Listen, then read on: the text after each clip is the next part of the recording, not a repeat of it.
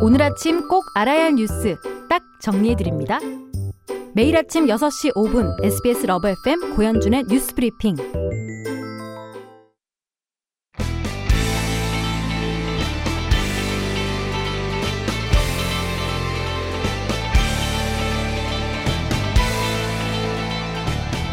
Hey 고뉴브 조간신문 일면 읽어줘. 네, 첫 번째 조간 브리핑 중앙일보 일면 목선 타고 귀순입니다. 북한 주민 4명이 어제 소형 목선을 타고 동해 북방 한계선 NLL을 넘어와 귀순 의사를 밝혀 정부가 조사에 착수했죠. 어민 신고 후 군 당국이 북한 주민에게 접근한 점이 지난 2019년 북한 목선의 삼척항 입항 사건을 연상케 하면서 군 경계 태세가 도마 위에 올랐다고 신문은 전하고 있습니다. 두 번째, 한겨레 신문 일면 국가 지정시설 거주 추진입니다. 재범 위험이 높은 고위험 성범죄자들 얘긴데요. 정부가 이들에 한해 출소 뒤 국가가 지정한 시설에 살도록 하는 한국형 재식합법을 추진합니다. 고위험 성범죄자로부터 잠재적인 피해자를 보호하기 위한 방책이라는 의견과 형기를 마친 범죄자에 대한 이중 처벌이라는 지적이 동시에 나온다고 신문은 실었습니다. 마지막은 국민일보 일면입니다. 민노총도 회계 공시하겠다. 민주노총이 정부의 노조 회계 공시 의무화 방침을 수용해 결산 결과를 등록하기로 했습니다. 한국노총과 마찬가지로 조합원들에게 세액공제 혜택 박탈이라는 불이익을 주지 않기 위해 불가피한 결정을 내렸다는 설명입니다.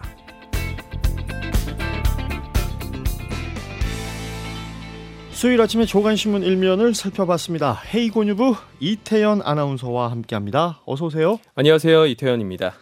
자, 조간신문 내용 중에 민주노총도 회계 공시하겠다. 이게 민주노총의 저항이 있었던 것인데 네. 에, 정부의 방침을 수용한다라는 것이죠? 네, 맞습니다. 한국노총이 먼저 수용을 했기 때문에 민주노총도 정부의 노동조합 회계공시 제도에 동참하기로 결정했습니다. 앞서 고용노동부는 노조 회계 투명성을 강화하기 위해서 노조법, 소득세법 시행령을 개정해서 회계를 공시하지 않는 노조에는 연말정산 때 세액공제 혜택을 받지 못하게 했었죠. 한국노총은 이런 방식이 연좌제다라고 비판하면서도 조합비 세액공제 혜택 제외 등 조합원의 피해가 없도록 하기 위함이라면서 회계를 공시한다는 방침을 그제 먼저 밝혔고요. 한국노총이 회계공시 제도 수용을 발표한 상황에서 이 경쟁 관계에 있는 민주노총도 조합비 세액공제라는 현실적인 이해가 걸린 회계공시를 거부하기는 힘들었던 걸로 풀이되고 있습니다. 다만 이 두 단체는요, 제도의 정당성은 인정하지 않는다면서 관련법 개정과 헌법 소원에 나서기로 했습니다. 음흠. 정당성은 인정할 수 없으나 아, 노조원들의 피해가 보이니까 네. 아, 일단은 에, 제도에는 동참하겠다라는 것으로 좀 이해를 하면 될 것 같아요. 맞습니다. 예. 자 그렇다면 실시간 이슈 키워드 어떤 것들이 있을까요? 첫 번째 키워드입니다. 엘리베이터 사용료 500만 원. 전남 광양의 한 신축 아파트 단지에서 신규 입주민의 이사를 막기 위해 이사를 할 때 엘리베이터 사용료 500만 원을 내라는 안내문이 붙어서 논란이 일고 있습니다. 음. 건설업체가 미분양 세대를 할인가로 내놓으면서 주민들 간의 갈등이 시작된 건데요. 네.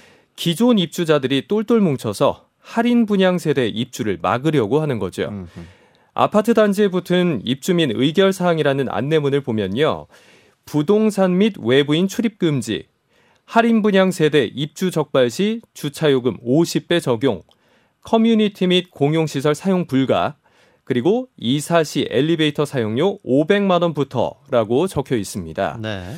그리고 또 다른 벽면에는 기존 입주자들의 호소문이 붙어 있는데요. 부동산과의 계약을 잠시만 미뤄주면 입주민이 협의할 시간을 갖고 나중에 좋은 이웃으로 환영하겠다라는 내용이 담겨 있습니다. 기존 입주자들의 입장은 아파트 매매 가격이 다시 오를 때까지 새로운 입주자를 막겠다는. 생각인데요. 하지만 건설업체의 분양가 할인은 법적 신고나 허가 사항이 아니기 때문에 마땅히 강제할 방법이 없어서 당분간 주민들 간의 갈등이 이어질 전망입니다. 이 비슷한 상황들 종종 보죠. 특히나 네. 이제 단지 아파트들이 미분양이 나면 뭐 내가 들어갈 때 아파트 값이랑 저 사람들 들어올 때 아파트 값이랑 왜 다른 거야? 맞아요. 먼저 샀다고 내가 손해 볼 이유가 음. 있나라는 생각이 좀 들기 마련이죠. 여기서 시작되는 건데 이게 주민들 간의 갈등으로 이어지니까요. 그게 걱정입니다. 예. 아무튼 뭐 엘리베이터 사용료 500만 원 이건 좀 음, 과하네요. 예. 맞습니다. 예. 자 다음 키워드 보죠. 압구정 박스녀 경찰 조사. 서울 번화가 일대에서 알몸에 종이 상자만 걸친 채 행인들에게 자신의 신체를 만져보라고 한 여성 인플루언서가 경찰 조사를 받게 됐다는 소식입니다. 자칭 압구정 엔젤 박스녀라고 홍보하고 있는 이 여성은요. 지난 13일 종이 상자를 몸에 두르고 강남 압구정 거리를 활보했고요. 이 모습이 SNS에 올라오면서 논란이 일었습니다. 당시 경찰의 제지를 받고 단순 귀가 조치됐는데요.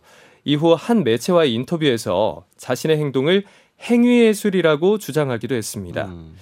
자, 그런데 지난주 토요일 오후 이 여성은 마포구 홍대거리에서 또다시 구멍이 뚫린 상자를 걸치고 돌아다니면서 행인들에게 자신의 가슴을 만지도록 했고요.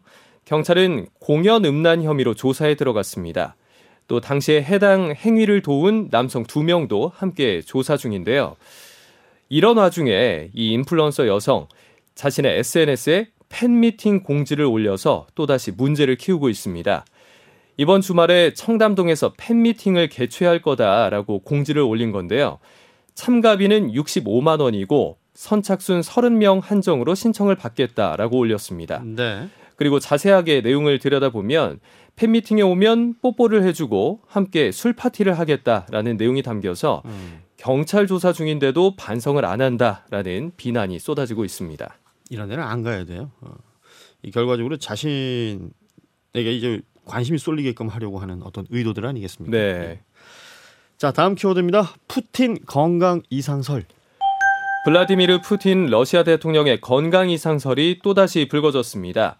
영국의 타블로이드 매체들은 현지 시각으로 23일 반 푸틴 텔레그램 채널을 인용해서 푸틴 대통령이 전날 밤 심정지 상태에 이르렀다가 심폐소생술로 의식을 회복했다라고 전했는데요.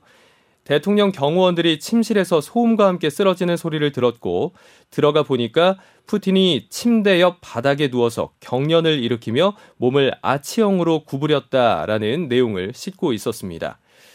만 71세인 푸틴 대통령은 그동안 끊임없이 건강 이상설이 제기되어 왔는데요. 그때마다 크렘린궁은 이 같은 의혹에 대해서 강하게 반박한 바 있습니다. 이번에 푸틴의 건강 이상설을 제기한 텔레그램 채널은요. 앞서서도 계속해서 푸틴 대통령의 암 수술설과 초기 파킨슨병 진단설 그리고 계단 실족 후에 대변을 실수했다라는 이야기들을 계속해서 제기했었고요. 또 푸틴 대통령의 대역설까지 내놓은 적이 있습니다. 채널 운영자는 푸틴의 최측근 소식통으로 두고 있다라고 주장을 하고 있는데 이 건강 이상설과 관련해서 명확한 근거를 제시하지는 않고 있습니다. 예. 이에 대해서 크렘린궁은 대통령은 모든 게 다 괜찮다면서 이는 서방 언론의 가짜 뉴스다라고 강하게 부인하고 있습니다. 또 푸틴 대통령이 공개 석상에서 대역을 사용한다는 사용하고 있다는 소문과 관련해서는 터무니없는 사기다라고 일축하면서 이 텔레그램 채널이 지목한 날짜 바로 다음 날에 푸틴 대통령이 다양한 일정을 소화하는 모습도 함께 공개했습니다. 이게 이제 장기 집권하고 있는 어떤 음, 국가 지도자들 관련해서 이 건강 이상설 비슷한 것들이 종종 들리죠. 네. 푸틴에 관련해서도 이야기들이 들려오는데 명확한 근거를 제시하지는 못하고 있다라는 것이고 그 이후에 또 푸틴의 활동 모습들이 또 어, 포착되기도 하고요. 예, 비슷한 내용들이 북한 구, 김정은 위원장도 비슷한 얘기들이 있었잖아요. 맞아요. 관련해서 뭐 대역을 쓰고 있다, 또 많이 아프다 이런 얘기들이 나왔었죠. 그래요. 그리고 앞서 전해드렸던 압구정 박스녀 관련해서 어, 김송희님이 굉장히 의미심장한 메시지 보내주셨네요. 좀 소개를 해주실까요? 테스 형 세상이 왜 이래라고 문자를 보내주셨네요. 이 뉴스 전하다 보면 거의 매일 이 문장 세상이 왜 이래라는 말이 적용되는 뉴스들이 있는 것 같네요. 맞습니다. 예. 오늘은 여기까지 하죠. 헤이곤 유부 이태원 아나운서와 함께했습니다. 고맙습니다. 네, 고맙습니다.